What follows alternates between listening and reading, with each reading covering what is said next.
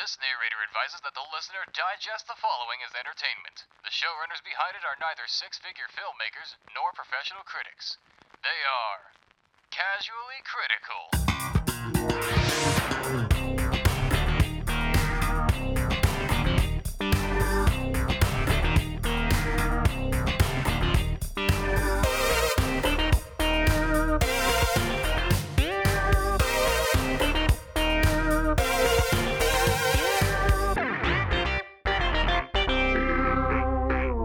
Hello, and welcome to Casually Critical, the podcast show starring two pals who love to talk about storytelling.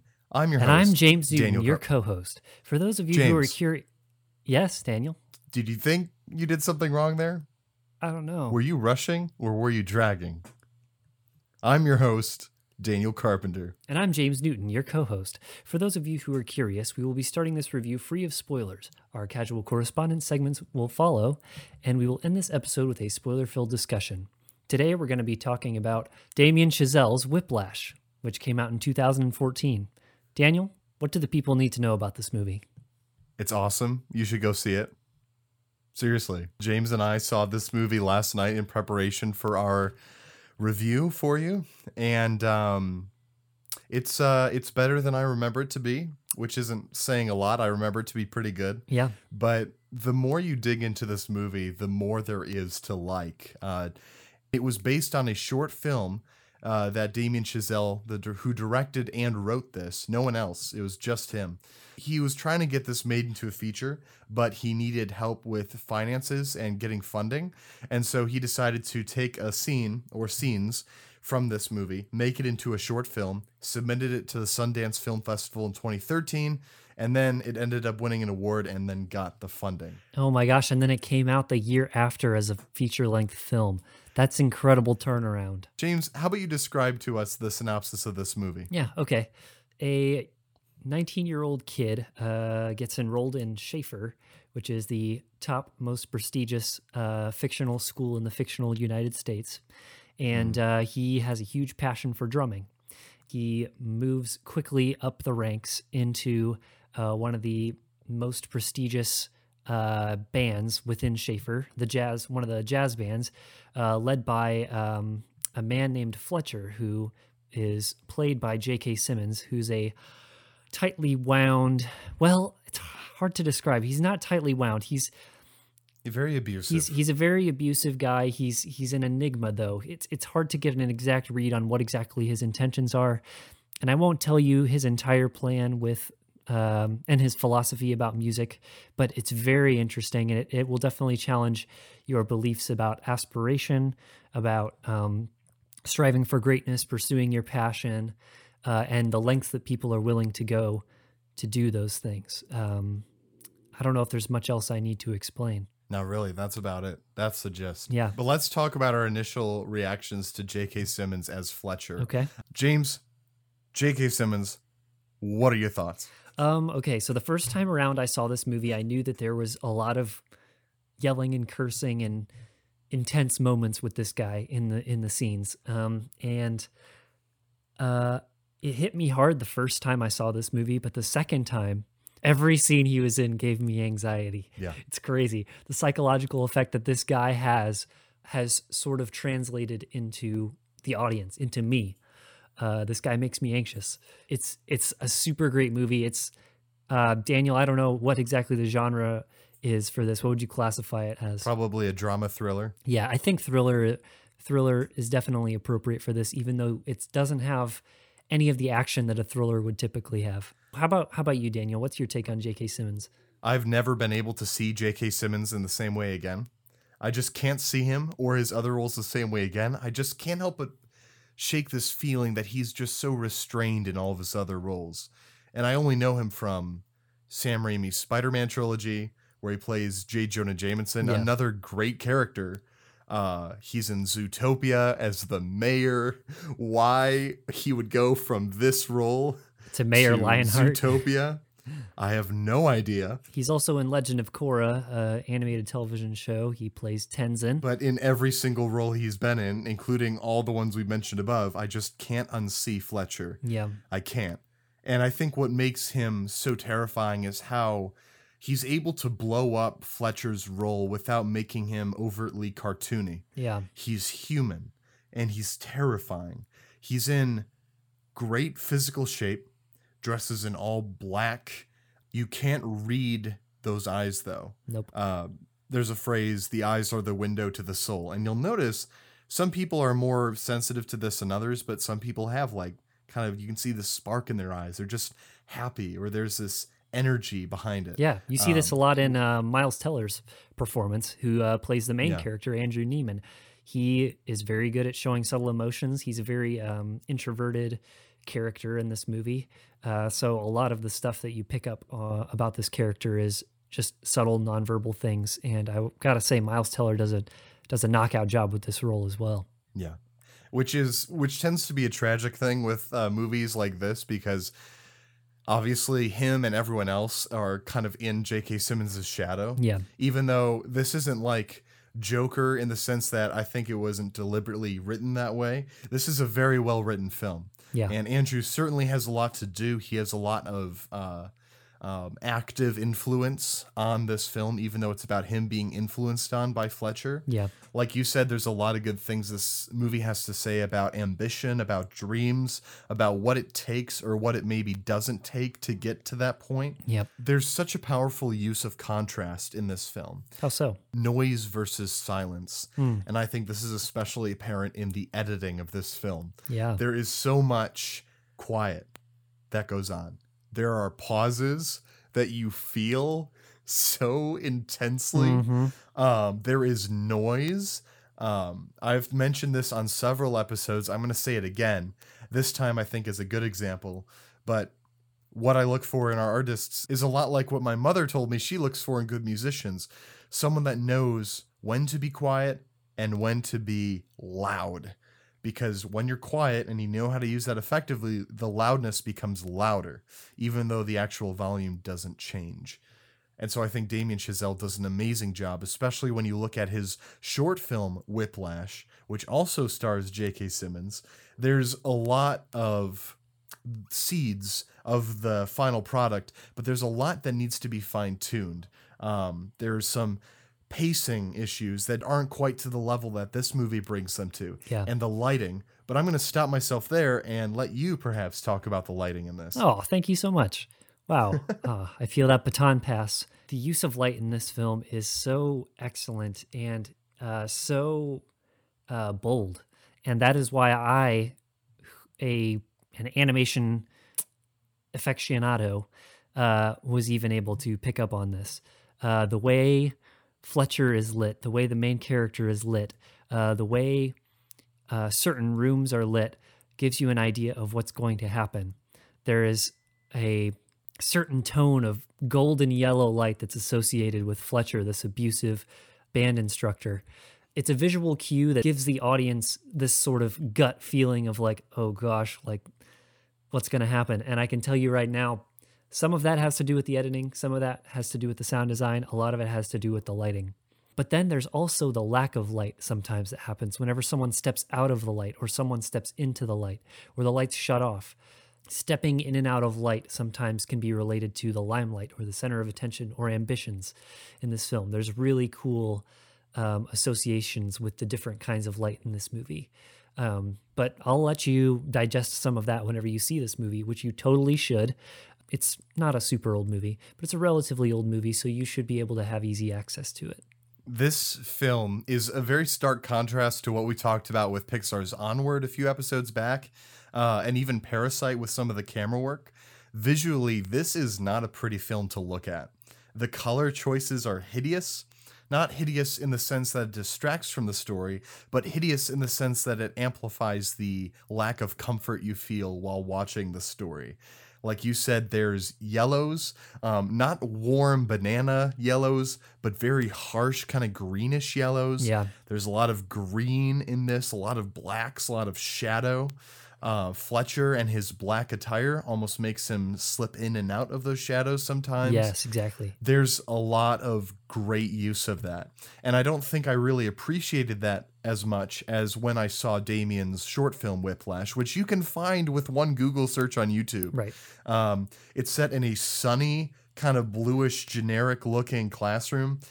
And in the feature, it's set in a dark, nighttime classroom. There's a lot of shadow.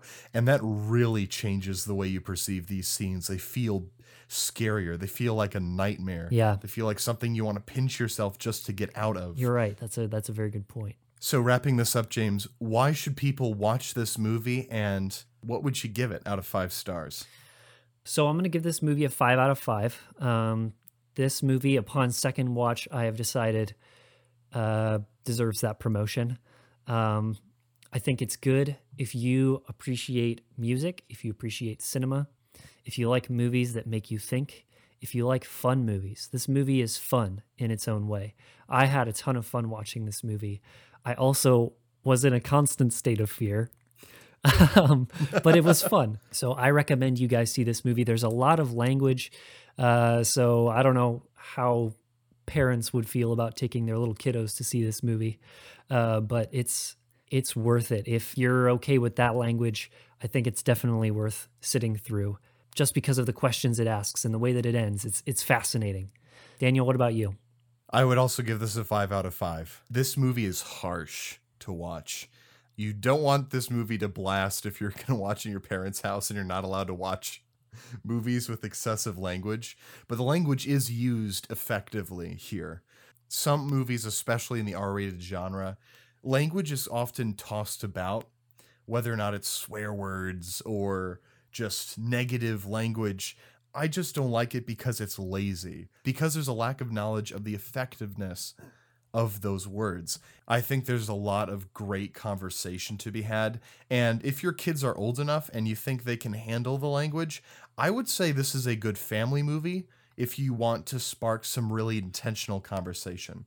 Yeah. James, the one thing you said that I would actually disagree with is I don't think you need to like music to enjoy this movie, which I will touch on more in our spoiler review. But I think this movie makes the world of competitive music accessible to people that maybe don't know the ins and outs of how it works. You can still get a general gist of what's going on to appreciate the story.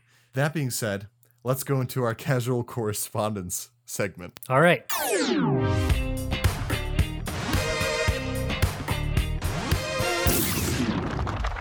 All right, so Daniel, I uh, jogged out down the driveway and I checked the mailbox and it was empty. What? And Again? I'm kind of hurt. I don't know. Um, you know when Charlie Brown like checks his mailbox for Valentine's? There's no really uh, good way I have to segue into our plug. So we're gonna we're gonna plug it again with our outro music. Want to join the conversation? Follow us on Facebook and Instagram at Casually Critical Podcast to get the inside scoop on future episodes. Feel free to message us on either platform to join in the casual correspondence or provide feedback on the show. Now it's time to dive into our spoiler review. That's right. It's spoiler hour. All right, and we're back with our spoiler section. See how graceful we we transitioned into that? Yeah, it was great. I went, I cool. ate dinner, I went for a jog. Yeah. Yeah, it was it was great. It was fun. All right, enough crap. We're here to talk. Let's talk about what we love talking about, the ending. Yeah. Um, a lot of people, well, I don't know about a lot of people, but some people I find really like how this film wraps up because they're like, ha, you see, uh, Andrew gave the bird, so to speak, to Fletcher, no pun intended. Uh, he became the man he wanted to be while showing that Fletcher isn't the one who runs his life. And James, why is it that those people are incorrect and the ending is not as happy as people would like? I wouldn't say that those people are incorrect. I would just say that that is one of two interpretations. And I think that uh, there are two camps here, and there's the Andrew camp where, oh yeah, he stuck it to he stuck it to Fletcher and he he ran the show and he took control. But the other thing was, well, I think the other camp says Fletcher was kind of pulling the strings all along, and he knew that if he was really determined, that he would come back and he would take control of the show. Um, so it's it's it's really it's really a you got to got to pick a side here. But as always, I always straddle the line between both sides because I'm a coward. And I say, well, Andrew welcomed himself into this darkness. He he said, "Oh, I'm going to step into this shadow and I'm going to allow myself to be abused. I'm going to abuse myself. I'm going to abuse others. Um, I'm going to allow myself to be abused by Fletcher if it means becoming great." Uh, and he willingly submitted himself to that multiple times. And I think because of that, they both had a hand in the matter. Um, I wouldn't say one was manipulating the other.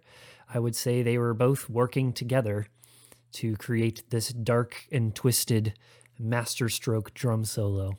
What's your opinion, Daniel? I like your interpretation, James. While you hide in the trenches, I'm just going to jump out and start running over to the enemy lines. Do it. I think Fletcher ended up winning, but it really depends on how you define winning in this Oh, very vague. now we're getting philosophical. let's let's do it. Um, there's actually I took some notes this time around when I was watching the movie, and there is one Wow, crucial piece you're of dialogue Fletcher says. Thank you. Uh huh. Um, the final concert. Um, Fletcher's kind of building this up, and I don't think just for the guys in the band, but also for Andrew. He's saying, "Hey, the critics watching this, they never forget." Which is a very important piece of advice because, like, hey, if you screw up, they will never forget that. You will be canceled. Right. Uh, also, uh, important to note, he's like, hey, these guys are really big. If you succeed and do well, your career is going to be made for you. But the most important dialogue exchange, specifically between Fletcher and Neiman, comes when he embarrasses Andrew. He deliberately sabotages him and gets him uh, to walk off stage. Right. And he apologizes for having such a, quote, avant garde drummer. Uh, just before uh, Neiman walks himself off stage, he goes over to Andrew and whispers, I guess you don't have it. And he puts emphasis on that. And I think that is deliberate. The way Fletcher has stationed himself, he has Andrew in checkmate. If Andrew is embarrassed and walks off stage, it's no loss to Fletcher because it just confirms all the abuse that Fletcher has given Andrew. However, if Andrew stays and shows Fletcher who's really in control, all he's doing is proving Fletcher right. Either Fletcher wins through his abuse, or you're proving that his abuse worked and that you've become something truly special. And on one hand, his abuse has worked. Andrew has become a better drummer, far better than we saw him at the beginning. On the other hand, he's also emotionally abusing probably himself as well, as well as becoming kind of a mini Fletcher to his friends and family, Yep. as well as sacrificing any kind of emotional health outside of his own narrow minded view of, I want to be the best drummer. I want to be He remembered. gave up on his. I want to be Right. one of the He- greats. He dumped his girlfriend. He has bad relationships with his dad She and his so extended nice, too. family. She was so sweet. And so was he. His dad Yeah. was such a sweet man. If you guys have ever seen Stranger Things 2 or Mad About You, he plays Neiman's dad. He's really great. Uh, I like the way that they established their relationship at the beginning. Because right off the bat, he's like, Hey, are you going to eat any of the raisinets? And Andrew's like, No, I just eat around him. And his dad's like, I'll never understand you. and I'm like, Wow, that's a very good establishing scene for the, their relationship for the rest of this movie. It's well amazing. done. He his dad is dorky, but in a realistic dad sense. Yeah. And their relationship isn't perfect. There's some conflict, but it's more of a conflict of personality than anything else. He definitely And- keeps his son's pride in check. I will say that. right, right. Their action does speak louder than their words in that scene because they're together watching movies Yeah. while bonding over his dad's strange popcorn tastes. Yeah. and his dad is defensively criticizing Andrew Neiman for, you know, not embracing the love of combining your raisinets with your popcorn. it's it's a strangely wholesome scene that we'll never get again for the rest of the movie. Yep. It's like enjoy this while it lasts. Enjoy the wholesomeness of this. Well, the first date, the first date scene, I gotta say, is pretty wholesome. Whenever you talked about like uncomfortable Yeah. amounts of silence, there was a very great instance of that within the first date scene where I was like, "Ooh, I feel this on a spiritual level." You don't know how many times I've experienced this whenever I've been on certain dates. It's just like, usually I don't run out of things to say. Oh, Right. And it's like some of us that are a lot more well spoken when it comes to uh, comparing to Andrew, it is very awkward because, you know, he, it's adorable, but also it's like, you know, when he was asking Nicole out, uh, he's tripping over himself, Yep. but and she maybe cruelly, maybe not. She kind of pranks him almost, Right. but she's also awkward too. You know, she's trying to make light of the situation, but she actually makes it worse. And then she's like, "Oh, I'm so sorry." Like, you Right. know, another brilliant instance of awesome editing. Like right? they did nothing to doctor that. They didn't touch it. They just let it ride out to the uncomfortable end. Whereas you get these really snappy cuts in the band room and during the performances and Oh, whenever yeah. he's practicing that are just really, really pretty and really ah, it Clean. feels like an action movie. Yeah the point i was going to say is there is a there's a lot of differences in editing and pacing but one of the biggest is the two worlds of the two different band studios. So you have mr kramer who you may not know who he is even if you've seen the movie but he's the african american teacher at the very beginning. He runs the band that andrew was a part of just before fletcher kind of took him over. And in the brief scenes we get with mr kramer and his class we kind of feel like it's more of a family setting. Like they're all kind of casual, like, all right, guys, let's, you know, turn your pages to here. Yeah. And then Fletcher walks in. And from the first scene, Fletcher has this almost godlike presence. Whenever he enters the room, you can tell immediately based on people's responses who he is. They never even say, like, oh man, he's such a big deal. You know, Fletcher, he runs the top band studio in Shaffer Conservatory, which is already the biggest New York City uh, conservatory e- ever in, in the world. So, so he's a big deal. Like, they never say that. You just tell Yep. based on their interactions, based on the way the students see him, and even the teachers, the way no one talks directly to him, he does the talking, you can tell he's a big deal. And you can tell immediately why Andrew wants to be with this guy. Like what you were saying, when he gets into Fletcher's band, the atmosphere is incredibly different, and the editing helps sell that. They're very much militaristic. They're very blunt. They're Yeah. when he walks in, he walks in directly at the perfect stroke of the time he said he'd be there. Mhm. He walks in. People have already tuned their instruments. They're, showing ready to every individual as opposed to everybody as a band. Uh, Did you notice like how the extreme close-ups Yeah. were like it kind of feels like Yeah. a dog eat dog world. They're never showing too many people in one shot where it's like Right. like everyone's at it against each other because they don't want to get kicked out of this band because they want to make it. and the use of focusing, and then that scene when Fletcher raises his hand just oh. before he signals for them to start. He just raises his hand after telling them the song and the measure, and he just waits. And the camera rotates around Fletcher. We just see his hand, and then his hand moves two, three, four, and then there's an explosion of noise, and we get immersed in that sweet, silky oh, sound. It's and- so good. I had this I had this thought, Daniel. I had this thought. okay, I wonder if Damien Chazelle decided, actually, nobody in this room, whenever they're in this room, are going to play badly. Except for, well, except except for maybe the other two drummers. But nobody in this room Yeah. is actually going to play poorly. Everyone's going to play perfectly. Everyone's going to play to the best of their ability in real life. But in the film, it makes it ups the contrast more. It makes it makes um, Fletcher look more perfectionistic if he's calling out imperfections in something that looks and sounds perfect even to a trained Right. musical ear. Fletcher just has impeccable taste. Yeah. And here's the thing from a non musician standpoint, I have no idea if his taste is warranted or not. Like, I can't tell based on listening to it. That's like, what I'm me, saying. Sounds great. Like maybe there's nothing wrong.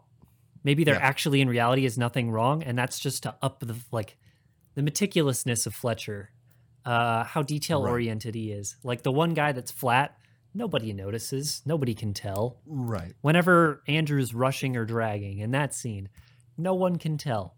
And I do want, I, I kind of wish we had a guest on this podcast, like someone who was a trained, you know, jazz musician who had the ears at least Yeah. to, and the experience to back up a lot of this. Uh, there's a lot of great world building in this movie. And we, you kind of mentioned that in the non spoiler review. I kind of called you out on it um, from at least my perspective. In this movie, there's a lot of nerdy terminology that's used, especially towards the end with the final concert. Fletcher is building up the critics watching this and he said, Hey, you could be a Blue Note signee, a Lincoln Center core. None of, like, hardly any of that stuff we actually get. But here's the thing we don't need to get it, we get the gist. Uh, through the film, I learned what a core is, even though no one explains it directly. Like, hey, you're one of the core members. Oh, I'd rather be a core than an alternate. Like, I end up rooting for Andrew. I'm like, I, I want him to be a core. And then Fletcher at one point's like, you know, Neiman, you know, I'm glad I made Neiman a temporary core. And he says that in front of Neiman. And then Neiman gets so, oh, he gets so angry. And I get angry too. I'm like, Just make like, him I'm gonna temp- punch oh, him. I want him to be a permanent core, even though, you know, I have no idea. Like, you know, you don't need to be a fantasy or sci fi writer to build your world. And you need to know about world building, even if it's not a fantasy world. This movie simply points and illustrates that fact. Damien Chazelle kind of wrote this from his own experiences uh, as a jazz musician, even though his teacher, I assume, was not nearly as abusive. But he did tap into his insecurities during that time. And even so, he's able to speak to us. So I'm able to go in, and the movie isn't condescending us like, oh my gosh, I know this and this and this. Like, it's treated as a matter of fact, and the story helps explain it as we go. James, there's one scene I wanted to talk to you about. This is a scene that's one of my favorite scenes in this movie. Yeah. It's the scene with uh, when Andrew is having a conversation with his extended family. Oh, his cousins. um, oh my gosh. oh boy. There's a lot in that scene that actually really hits me hard as an artist, and I think hits many people as artists Yeah. in the performing arts. Even if you're in theater or a filmmaker or an animator, the one thing that hit me really hard. His cousins are like one's a footballer, the other is like a scholar, and his uncle and his aunt are kind of really praising them up. Yeah. And there seems to be a decent enough conversation that happens up until one of his cousins asks, Isn't music like subjective? And when you know what Neiman's gone through, My blood begins to audibly boil. oh my gosh. And I, I kind of have been doing a lot of talking for here. Uh, what did you think of that scene and maybe that dialogue specifically? I really love the come play with us. And then Andrew says, four words you'll never hear the NFL say. oh, Got man. him. Oh, it's so good. I, I love that he speaks up for himself. I think Yeah. that gives you a good glimpse into his passion. Because it's Hmm. still kind of early on in the movie, maybe early second act, late first act. Um, And it's the first time he really speaks up about his passion in a defensive way, where it's like, this Yeah. is my life. And like, I've never seen the, much use for friends because I'm going to be great, basically. and I love it's so twisted because I love him standing up for himself. I love him roasting his cousins, but I also hate when he talks so naively about what he's saying. He's Like, not like, talking rather naively, be though. well, he's saying like I'd rather be drunk and dead at 30 and have people remember me. And it's like I totally support the passion behind it, but I'm also terrified because he doesn't seem to be hearing himself talk. I think he does. I personally think he does. Now, I don't think the audience is supposed to agree with him, but I think that Andrew knows what he wants. He knows that he's good. I don't know. There were a couple times the first time around watching it, I was like, dang, this kid's cocky. But the second time around, I'm like, actually, he's kind of justified in everything that he's saying. Not everything Hmm. that he's doing. The decisions that he's making are not decisions that I would make. But I'm just trying to like, I'm trying to say, like, if the wheel of fortune had spun a little bit further, maybe that's where I would be. Or like, I don't know. Hmm. I can empathize with him. That's what I'm trying to say. Right. That makes sense. Yeah. From a narrative perspective, I think we're seeing a lot of Andrew in his dialogue, but we're also seeing little bits of Fletcher in Andrew's DNA. Ooh, yeah. during that conversation, that kind of blatant apathy towards what other people might be going through, and just that pure defensiveness, that kind of that mask that he puts on. There's also a similar apathy when he's breaking up with Nicole. In fact, Yeah. during an interview with Damien Chazelle, the direction he gave Miles Teller to do as Andrew when he's breaking up, he's like, talk as if you've been talking to a wall with the same dialogue, and Nicole and the wall have become interchangeable to you. Mm. How you just have total disconnect from what you're saying. That I think because the way Damien envisioned the character, his tunnel becomes so narrow that everyone else that's in his way of becoming the best drummer is nothing more than just an inanimate object. Yeah. They're just an object to him. Um, but backtracking a little bit, when his cousin asks, Isn't music just subjective? That hits me really hard because let me tell you, nothing gets my goose more than when someone says, Oh, isn't film just subjective? Isn't animation all subjective? There are some people that have taught the arts or at least have been experienced in the arts that have said similar things. And let me just say for the record, I disagree if film was all subjective, there would be no such thing as a controversial film. There would be no such thing as a bad film. people would say, "Oh, The Room is a bad film," and you could just say, "Well, that's just your opinion, man. Like, it's a great it's film for some people. I think some people think it's an amazing film." And it's like, well, if film was all subjective, there would be no such thing as taste. You can't have good taste. You can't have bad taste. And it's not in the same way that you would measure something like, I don't know, sometimes people equate it like, well, you can't grade it like math. Yeah. Like all- the way that you rate art is just, you know, is subjective. You know, if you get an A Yeah. plus in art, then that doesn't, it's not the same thing as getting A plus in math. But like with film, there are actual standards. And with art, there are Yeah. actual standards that are set. And it's not standards that are written down and are categorized and are overseen by a shadowy board of officials. They are things that touch deep within us. And I don't think some people are able to actually see what really is affecting somebody and why. Like I talked about lighting and you talked about sound and how those two things uh, subconsciously affect people. And they can't really put their finger on why they feel anxious in this scene, but it's because of those reasons. It's because of these reasons that make a film good. And I think what Whiplash is saying sub, uh, subliminally through the dialogue is music just subjective, is people that say that and mean it are completely discrediting the years some people go and the length some people go to perfect their art. Because you saying that means there's no way in heck you can Oh. improve yourself. And it also is saying there's no way you can consider yourself good because really you're inseparable from all the other average Joes. Yeah. It's like comparing someone who's never touched a camera before, just selfieing themselves and taking a video. It's like comparing that with the great filmmakers of today and saying, well, it's all subjective. They both press really, the record button, depends." you know? Right. And it's like, and if if I may be so blunt, really, if you're just saying that, then maybe you're just too scared to admit you don't know what art is. Or you just don't you- care. That's Yeah. possible too. But that's why this podcast exists, right? It's all based upon like measuring what we think is good film. And I'm not saying that Right. all of our opinions are truth or necessarily the most correct, but there are certain measurements and we try to touch on those certain measurements and how the audience is affected by those things. Well, guys, I'm Daniel and this is James, and you've been listening to our tirades in the podcast Casually Critical. And uh, as a little bit of fun advice, there are no two words in the English language more harmful than good job.